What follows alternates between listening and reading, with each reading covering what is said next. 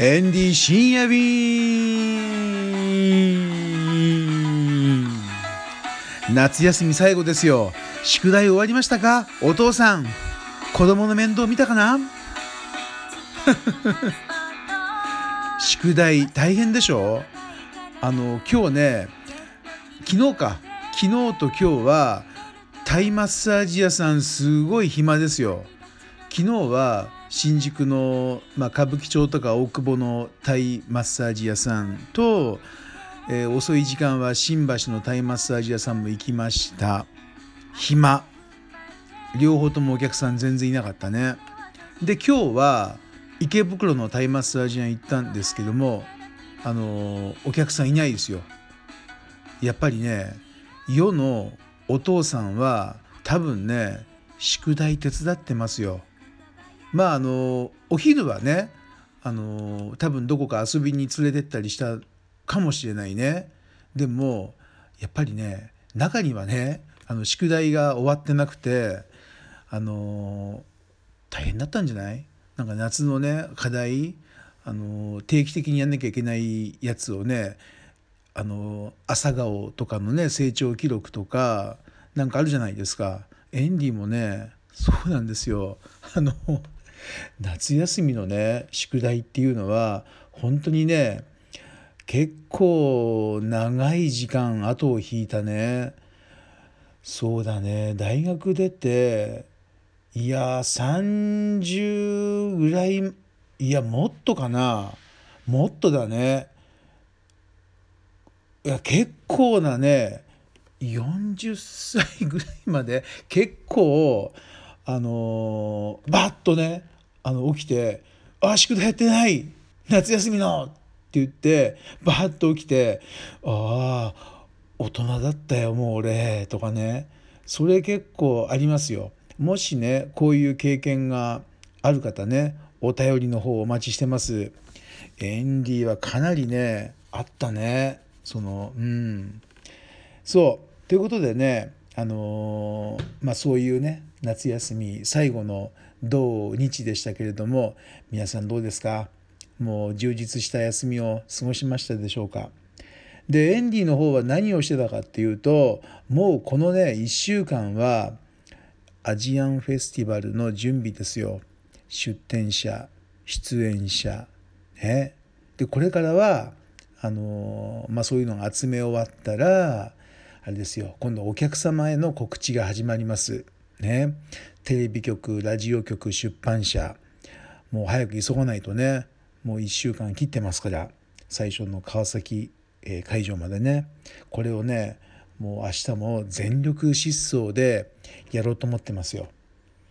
でいまだにねあのまあ、未だにっていうかもう最初の川崎の出演メンバーは大体決まったんですけれども今度はねその翌週の、えー、札幌翌々週の埼玉久喜翌々翌週の長野県上田辺りを今あの出店者出演者集めてるとこですよ。でねこれねまあちょっとね、まあ、困ったなっていうのがねやっぱありますよ。電話して話をしてると例えばねあのこれがね嫌だねいるんですよこういう人が。他が出ると私は出ません。あのこれねカービングの方にねちょっといたね。いちゃった。なんでだろうね。もうちょっとあの、ゆっくり話すればねああそういうわけでなんだ。じゃあしょうがないね。っていうことになるかもしれないけれどもあのそれだけねあの報告受けちゃうとあのそうなんだ。どうしてだろうなっていうふうにちょっと思っちゃって納得できないとこありますけれどもね。うん、あとはねあこれもあった。あの店が出るんだったらうちは出ないよ。とかね。あのありましたね。これはやっぱりね雑貨屋さんにあったんですけれどもやっぱなんかねあの仕入れた商品を見られちゃうとねやっぱり真似されちゃうから嫌なんですって。うん。そう。まあでもねあの昔ありましたよ。あのちょっと実際に見たことはないんですけれどもディープパープルっていうロックバンドの人がねあのロックバンドのギタリスト、えー、なんだっけなジミー・ペイジじゃなくてリッチ・ブラックモアうん。リッチ・ブラックモアがハイウェイスターのギターソロねあの結構ちょっと今口頭で言うとね難しいけどね早いんですよ。タララタララタララタララっていうね一弦をね、あのー、半音ずつこうえ下がってくるのかな？上がってくるのかな？ちょっともう忘れたけどもそういうギターソロの難しいのがあるんですよ。世界中のギターキッズがねあのそれをどうやって弾いてんのかなっていうことをあの昔は YouTube なんかないですからあの不明ですよもう正体不明の弾き方それをねライブで見たいじゃないですか。そうするとねリッチー・ブラックモアは「来るよ来るよ来るよ来るよギターソロギターソロギターソロー来た!」っていう時にね後ろ振り向いちゃうんですって。で手元を見せない。これはねもうみんな残念だったでしょうね。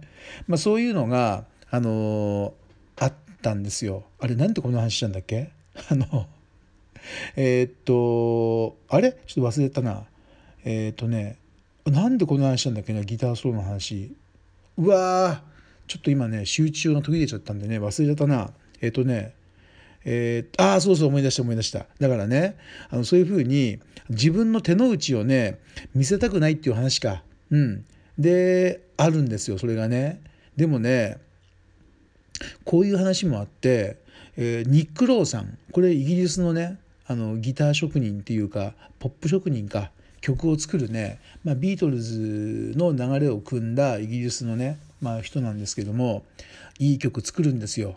ね、この人なんかもうねあの潔いですよね。なんかねもうねどうぞどうぞ真似してくださいみたいな感じでもやっぱりね細かいところはやっぱりねやっぱりなんつうのかな長年のあれがあってちょっとやそっとじゃね真似できないんですよ。あとねまあこれもイギリス人ですけどもウィルコ・ジョンソン、ね、ギタリストこれエンディの師匠ですけどもやっぱりシンプルにやってるようだけれどもやっぱりねあの難しいんですよね。まああのよいしょちょっと待ってくださいね。やっぱりねあのそういうギター職人さんっていうのはギター職人じゃないよ、えー、シンプルなねやつなんだけれども五七五七七の中にあの何て言うのかなあの限定したものの中であの磨き上げるっていうねそういう技術もねあるんですよ。はい。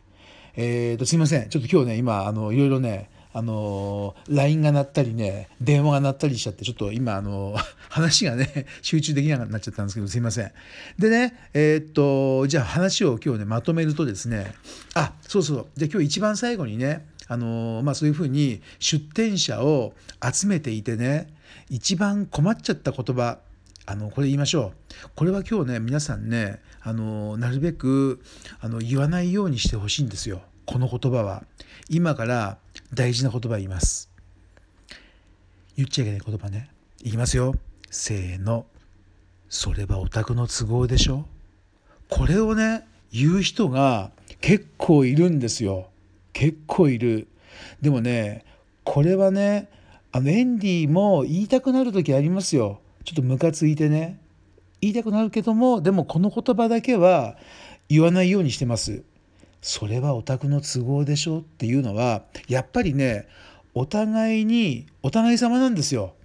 うちの都合もあります。ね、あのお宅の都合もあります。それをすり合わせて一緒にやりましょうよっていうねところがあるから自分のね都合とか自分が優位な立場に立ってるからってね自分のこの優勢な立場をこう押し通すんじゃなくてやっぱりね立場の悪い相手側のね都合も聞いてあげてちょっと情報しつつお互いにね物事を進めるのがねやっぱりいいんじゃないかなと思うんですよ。だそうじゃないとやっぱイベントっていうのはねできないと思います。やっぱり今アジアンフェスティバルね2ヶ月の短期のやつを取り組んでますけれどもそれにエンディはね人生を感じますね。やっぱりこうみんなで協力していいイベントを作っていきたいと思います。人生と同じような気がしますよ。